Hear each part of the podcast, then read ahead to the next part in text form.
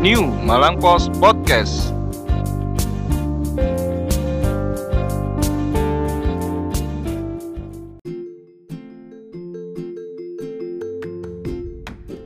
Siap beri salam. Siap, gerak ngono ya. Assalamualaikum warahmatullahi wabarakatuh. Waalaikumsalam warahmatullahi wabarakatuh. Podcastnya sudah mulai lagi.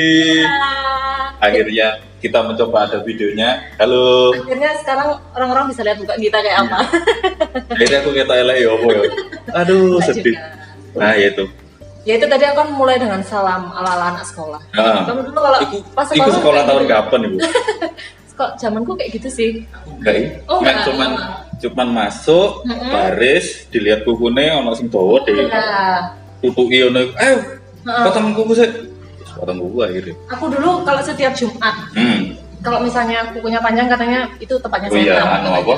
Jumat UKS. Heeh. ya kan biasanya kan ada UKS UKS biasanya kan Jumat potong apa ada sing periksa kuku Iya. periksa, kesehatan kasih kacang hijau ya kan paling seneng itu kalau kedatangan Milo.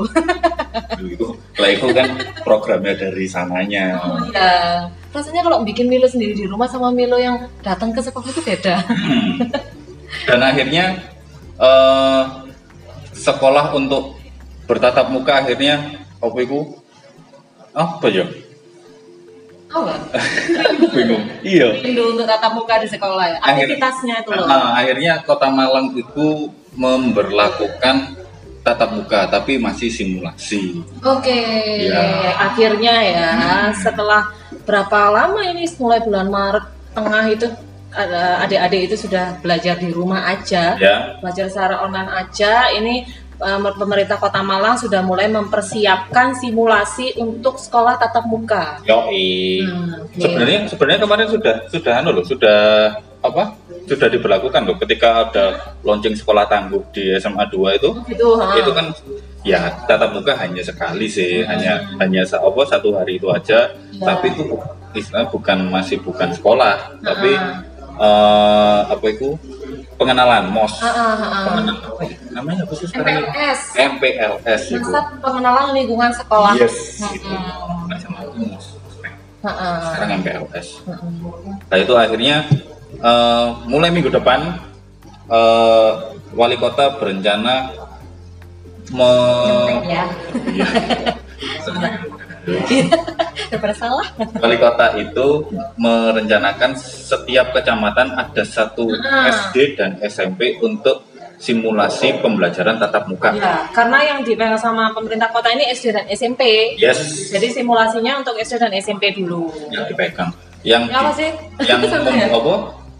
Ada di bawah. Dinas Pendidikan dan Kebudayaan Kota Malang itu membawai SD dan Dan SMP. SMP, ya. Tuh. Maksudnya kayak gitu. Ah, ah, ngerti lah, kudu ngerti. Nah, jadi untuk tanggalnya sih belum ada tanggal pasti ya. Ya. Rencananya memang pekan depan itu akan ada simulasi sekolah tatap muka. Berjarak nggak? Iya, heeh. jadi nanti itu rencananya. Eh, Pak Sunyi datang. Wah, hai Pak. Saya nggak ada di videonya. Kepingin ya. Semoga vid- videonya tayang di YouTube ya. Ini soalnya masih percobaan. Semoga nggak malas ya ngedit. Iya. Itu belakang ada yang makan. Iya. Masuk sih. Jadi- masuk. Jadi nanti hari pertama itu nanti misalnya ya, nanti Hmm. hari pertama itu kelas 6. Yes. Hari kedua itu kelas 5. Ah. Jadi nanti masuknya nggak langsung. Oh, Maksudnya berarti per kelas. gantian ya? Heeh, akan gantian. Oke. Jadi mungkin nanti juga akan diberlakukan physical distancing ya. Yes. Adik-adik ini akan berjarak gitu. Nah, sebenarnya walaupun sekarang ini di apa diberlakukan sekolah daring Mhm. itu tapi tetap ada beberapa sekolah yang memang eh, dia sudah memberlakukan tatap muka Oh gitu. Eh, kayak di di Bat- kota Batu itu ada satu SD Ya. itu SD Gunung Sari satu atau berapa ya itu empat loh empat nyaut. adanya di belakang SD Gunung Sari 4 itu terpaksa harus eh, mengadakan sekolah tatap muka karena di tempat itu tidak ada sinyal apa itu handphone, Oh. sinyal jaringan. Berarti tatap muka anu semuanya atau Iya, gimana? semuanya, semuanya. Oh, gitu ya. Jadi masuknya satu-satu gitu, dia memak dia pakai baju bebas atau pakai baju seragam, tapi tetap apa mengedepankan protokol kesehatan. Oh, Jadi pakai pak- ada yang pakai masker. masker, ada yang pakai kalau punya facial pakai facial gitu. Oh, gitu. Ya. Iya. Dapat jawaban ilahi. Soalnya ada videonya loh ini, Pak. ada suara-suara anu ilahi yang akhirnya memberitahu Itu kita. tadi yang membo- membocorkan kalau masuk loh ya. Kalau masuk itu eh, ada Pak John. Heeh. Dia redaktur Kota Batu dan apa Pak sampean? Arema. Oh pendidikan. Kota Batu dan pendidikan. Jadi beliau yang lebih tahu. Heeh, jadi memang sekolah-sekolah yang sudah mulai tatap muka apa sudah mulai tatap muka duluan ini memang yang nggak terlalu banyak muridnya Ya, ya. memang ya memang ada kendala-kendala yang tidak bisa di apa? Kalau daring itu ya kendalanya memang nggak bisa. Benar. Kayak saya pernah motret eh, di layang Gunung Panderman itu ya gitu. Dia sinyal ada, tapi siswanya itu nggak punya HP. Akhirnya Ya. terpaksa gurunya gurunya yang datang ke sekolah. Oh, gitu. Ketika itu mau yang ditayangkan di TVRI itu, Mm-mm. Nah di tempat itu eh, untuk untuk nyambung ke TVRI itu nggak iso karena eh, towernya TVRI kalau di Kota Batu di beberapa tempat itu pasti ketutupan Gunung Panderman itu akhirnya ya ya mau nggak mau ngalah akhirnya. Karena nggak sekolah. Yes. Tapi ada juga loh eh, beberapa sekolah itu yang mulai eh, tatap muka tapi kelompok kecil. Mm-mm. Jadi satu kelas itu dibentuk beberapa kelompok, Ya. gitu misalnya nanti hari ini di rumahnya ini. gitu.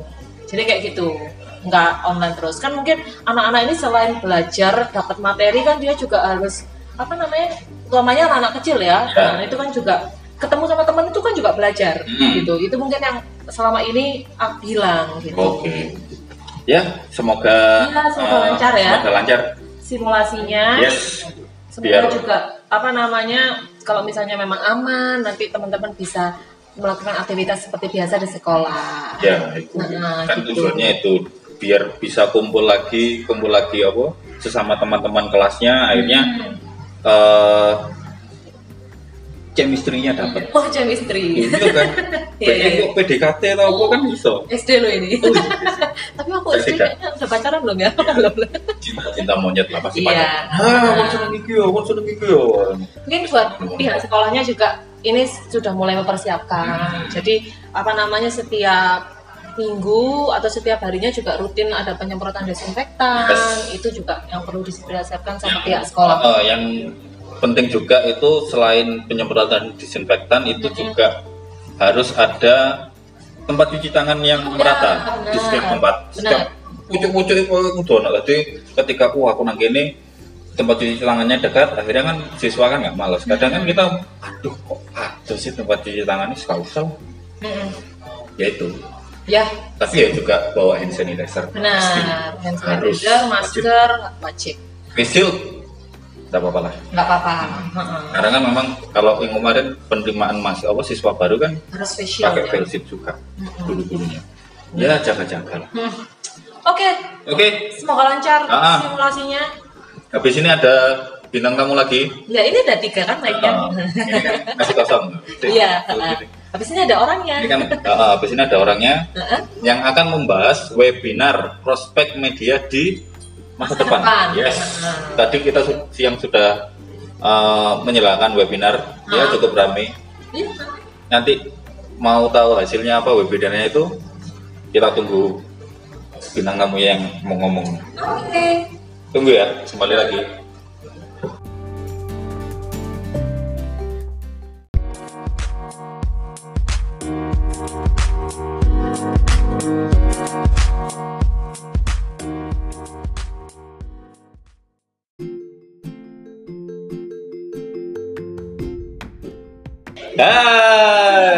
Lagi. Sudah. Bersama Mas Aim.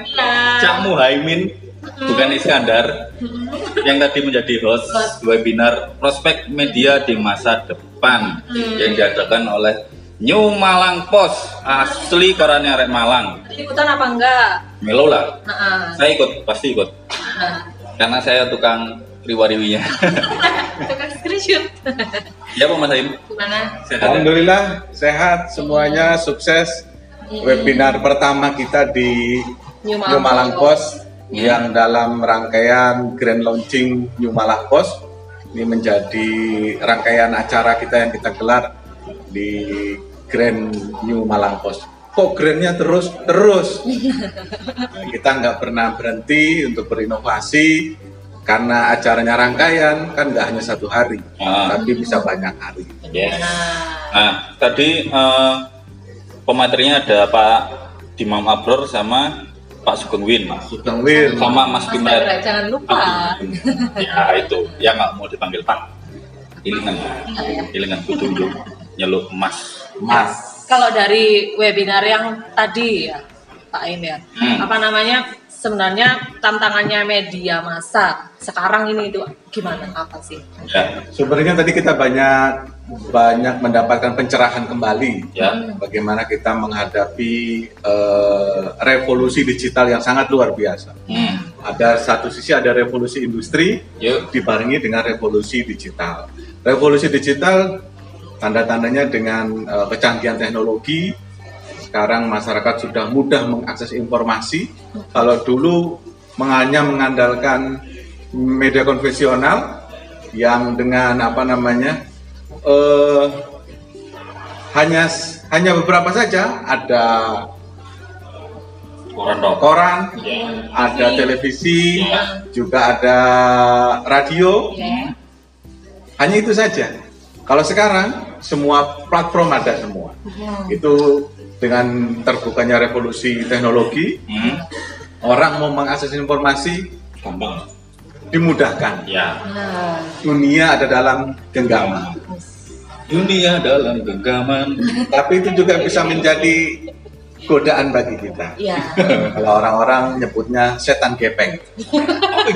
Setan gepeng. Ya. Wah, aku terserah. Iya namanya setan gepeng. Baru tahu aku mulai ikut panggilan setan Kayak gepeng. waya sholat gak dipateni muni ya. Ini gue setan gepeng sih. Ini bagian daripada revolusi digital. Jadi ya ada plus minusnya. Ah. Kalau dulu mau mengakses informasi, kalau dulu Hmm. media yang menjadi eh, rujukan adalah media konvensional. Ya, koran Baik, ya. itu pengaruh eh, media arus utama, ada koran, ada radio, ada televisi. Hmm. Tapi sekarang, Semuanya bisa. sekarang malah kebalikan. Heeh.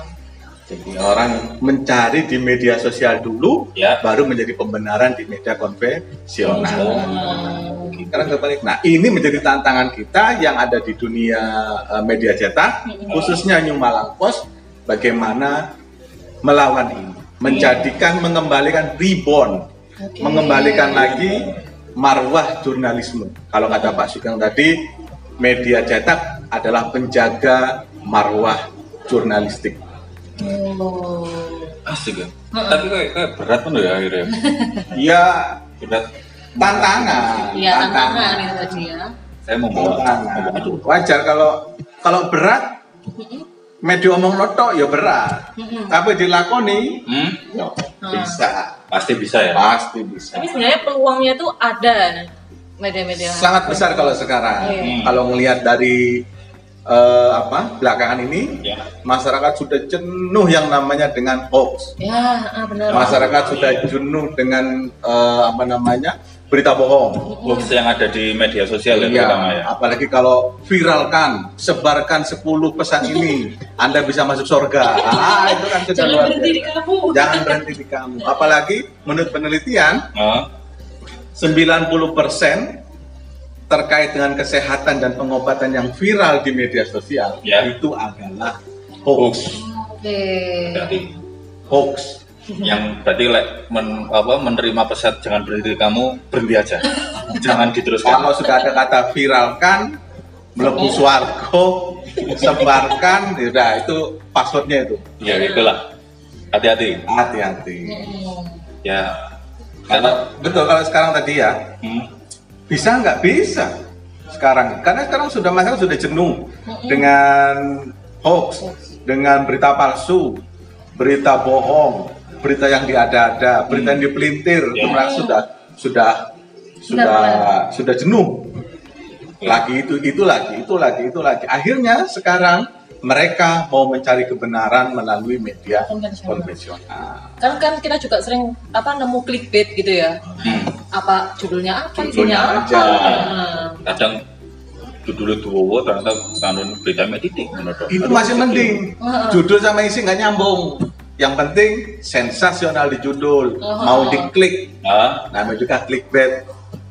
Judulnya aja yang keren isinya mah nggak nyambung. Iya. karena clickbait itu ya juga eh, ya karena pembaca Google juga kan nah akhirnya mereka mengejar-mengejar mengejar apa itu? Klik viewer. Iya. ngejar klik ngejar konten akhirnya menafikan isi Ah. menafikan isi informasi. Heeh. sebenarnya ya mereka hanya ngejar konten ngejar isi ngejar klik ngejar viewer. Iya benar. akhirnya etika jurnalistik terlanggarkan. Padahal kita ini sebagai penjaga marwah jurnalisme Ah. ruhnya adalah etika jurnalistik. Itu ketika etika jurnalistik tidak dipakai ya. itu akhirnya selesai sudah Selesai. media. Akhirnya apa? Membuat gundah masyarakat. Hmm, membuat bingung masyarakat. Ya. Apalagi di tengah pandemi COVID-19 ini. Iya benar. Ada pandemi, Ya. ada infodemi. Oh, Nah, Oke. ini Infodemi apa? kalau pandemi kan wabah yang sekarang ini. Ya. Infodemi itu informasi yang membuat masyarakat Kesah. resah, Oke. Ali- alias banyakkan berita hoax. Nah, infodemi ini yang menjadi sasaran kita. Oh. Bagaimana memberikan pencerahan informasi yang sebenarnya kepada masyarakat. Beda dengan teman-teman yang biasanya di media sosial. Ya. Di media sosial itu beritanya tanpa ada cek and balance, Ya. tidak ada cek cross check, Ya. tidak ada konfirmasi kadangkala. Ya. Kadangkala saenake dhewe diunggah-unggah dhewe, Benar. disebar-sebar dhewe pandangan mata tandangan mata tidak melalui proses jurnalistik karena itu isi di media sosial bukan produk jurnalistik itu yang membedakan kita dengan med, apa, med- Media sosial. media sosial kalau ada orang yang merasa dirugikan yes dengan isi dari media sosial maka dikenakan undang-undang ITE ITE. Ya. Oh, Oke. Tapi bisa langsung dilaporkan ke polisi Bisa. bisa langsung cekel kejar Bisa, beda dengan dunia kita, dunia jurnalistik. Ah. Kalau itu memang produk jurnalistik, maka aturannya melalui undang-undang pers. Nah, yang itu sudah. bedanya. kalau mau tahu undang-undang pers baca panjang pokoknya bu Iya. yang yang pasti kalau kita bikin berita itu pasti ada info dicek dulu benarnya kalau benar kita konfirmasi Hmm, Itu.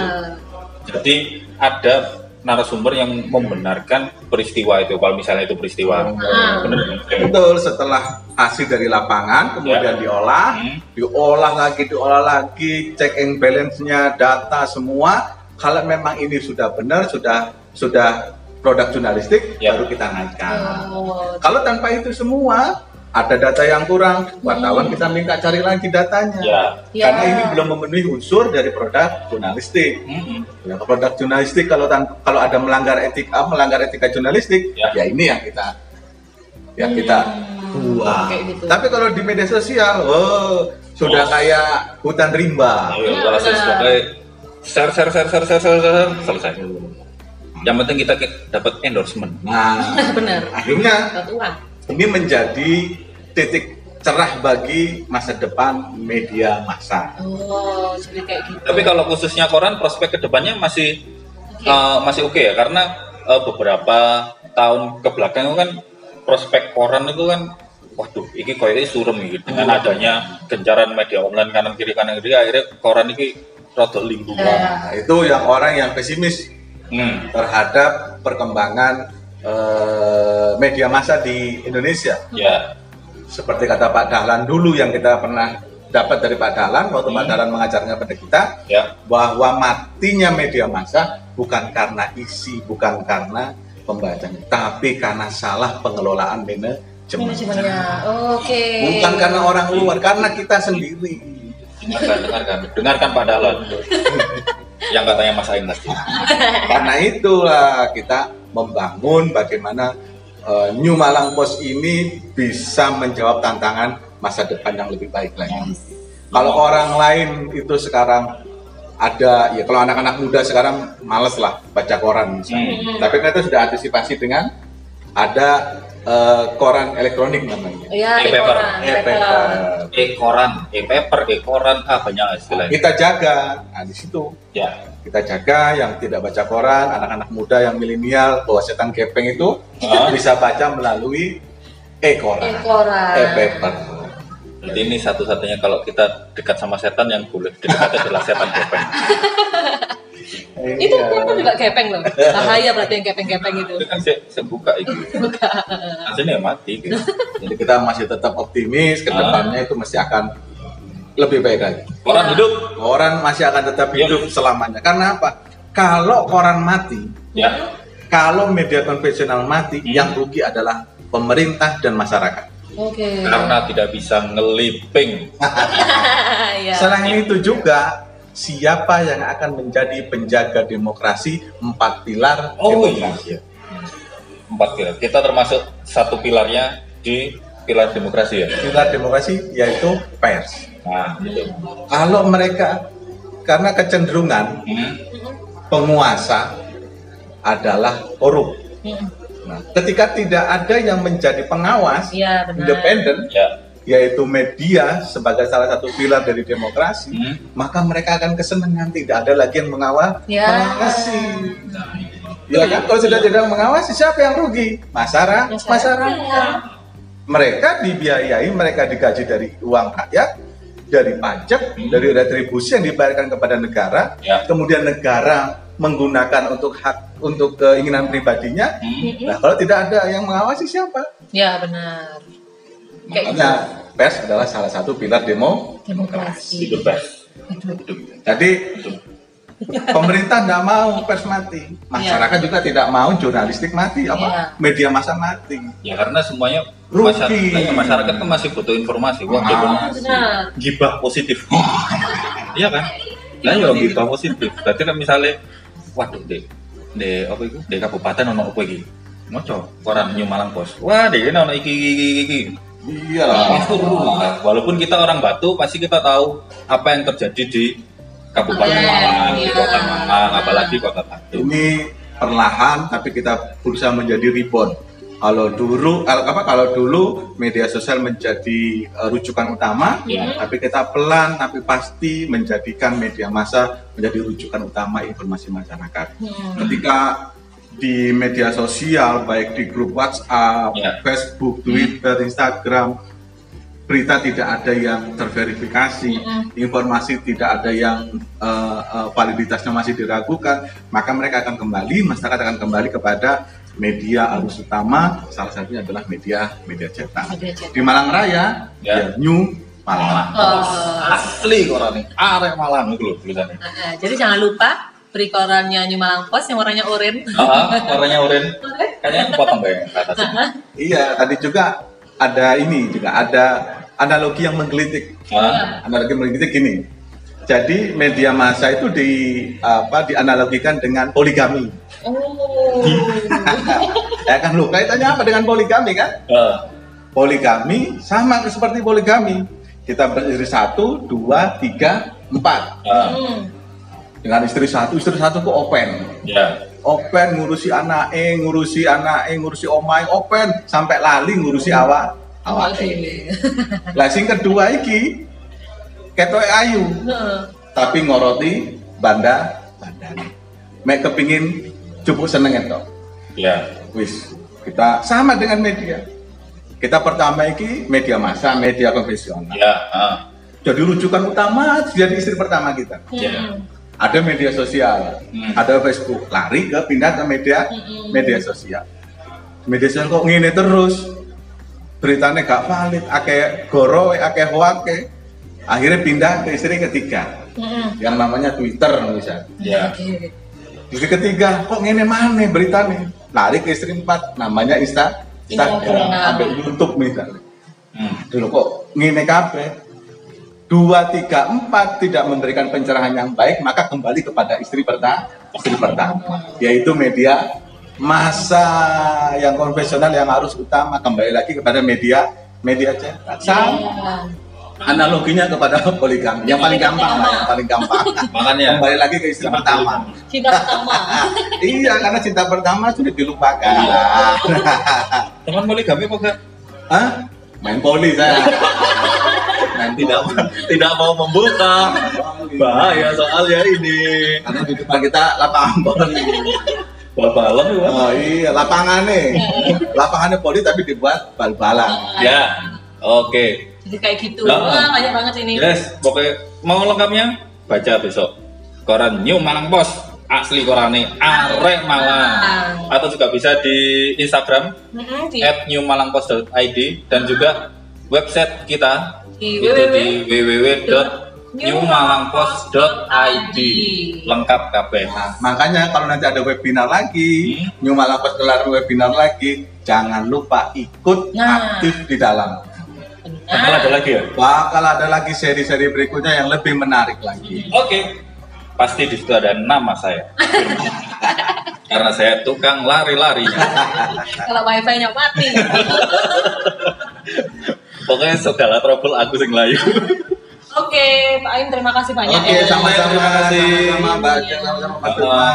terima kasih pendengar podcast dan Apa? Pemirsa. pemirsa. Sekarang ada pemirsanya sekarang. Semoga nggak trouble. Semoga nggak trouble. Biar ada pemirsanya. Oke. Oke, terima kasih pendengar podcast dan pemirsa YouTube New Malang Post Channel. Sampai ketemu di edisi selanjutnya. Uh, jangan lupa baca koran hari ini. Bye. Ketemu di webinar selanjutnya. Oke. Halo